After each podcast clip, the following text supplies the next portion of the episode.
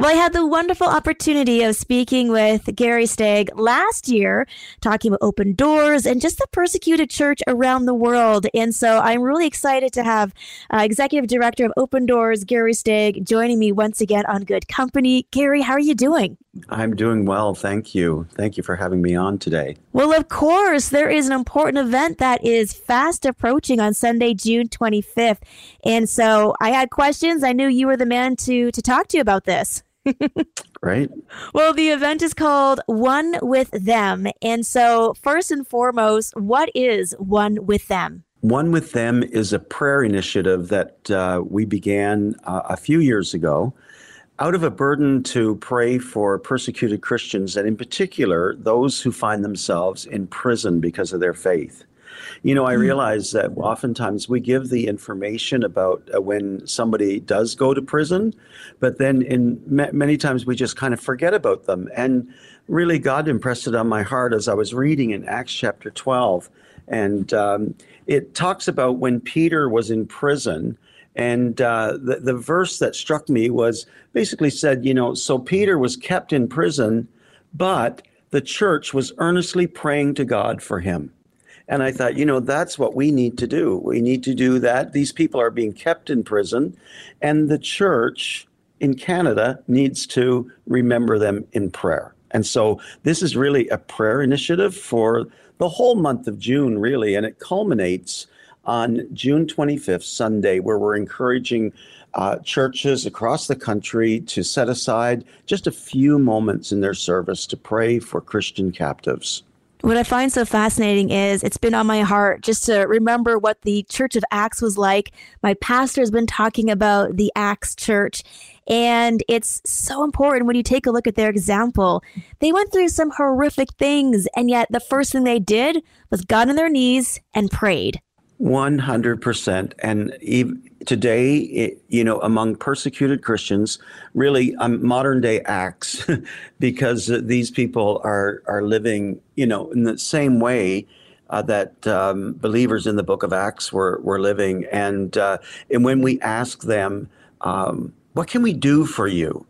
Their number one response always is, please pray for us because they know the power of prayer just as, as they did in the book of Acts. They knew that, you know, they, they know the power of prayer. And so um, that's what we're doing. We, we want to be faithful to, to be the church and pray for those who are in prison for their faith and suffering for their faith. And it is truly just because they're Christians. And I'm just curious, just from what you've seen through Open Doors, what are some of our brothers and sisters in Christ being imprisoned for?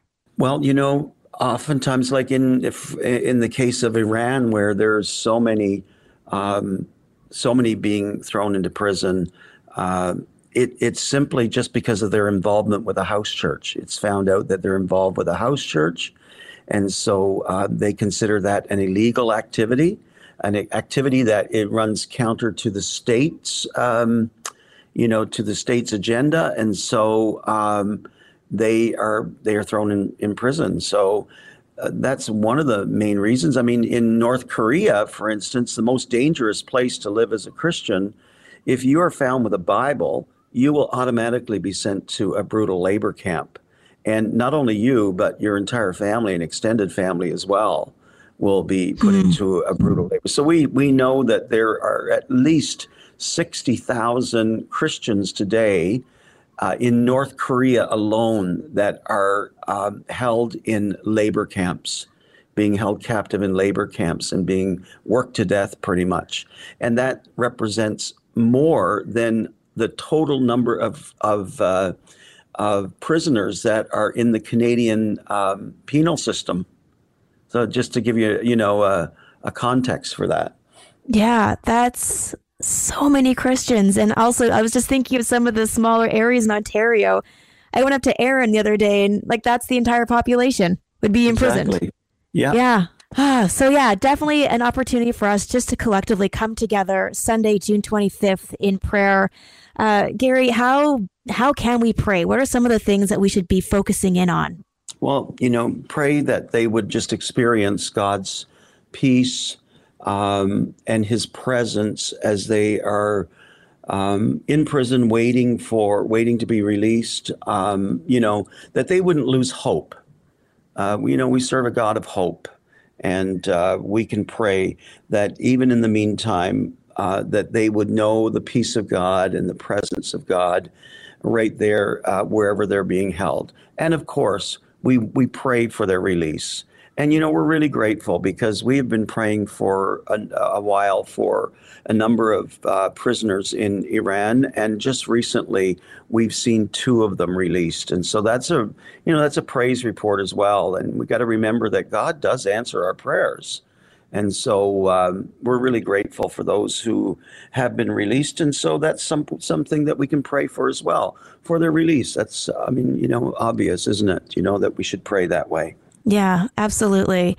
All right. So onewiththem.ca is the site to go to for more information. They've got a whole section as well if you've got more questions. Executive Director yeah. of Open Doors, Gary Stagg. Is there anything else that we should be making note of with regards to June 25th? You know, I would just encourage everyone to go to that website and take the prayer pledge.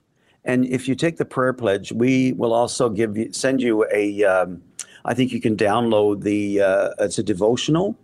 Uh, we have hard copies as well, but uh, you can do it's a, it's an eight day devotional that focuses on our biblical mandate to pray for Christians who are being uh, held captive for their faith.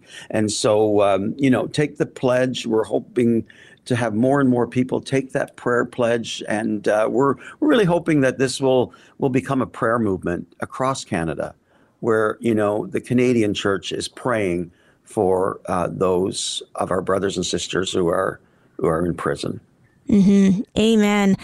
Gary, thank you so much for taking some time today just to share a little bit about what we can expect on Sunday, June 25th, and just sharing with us your heart and your passion for praying for the persecuted church around the world.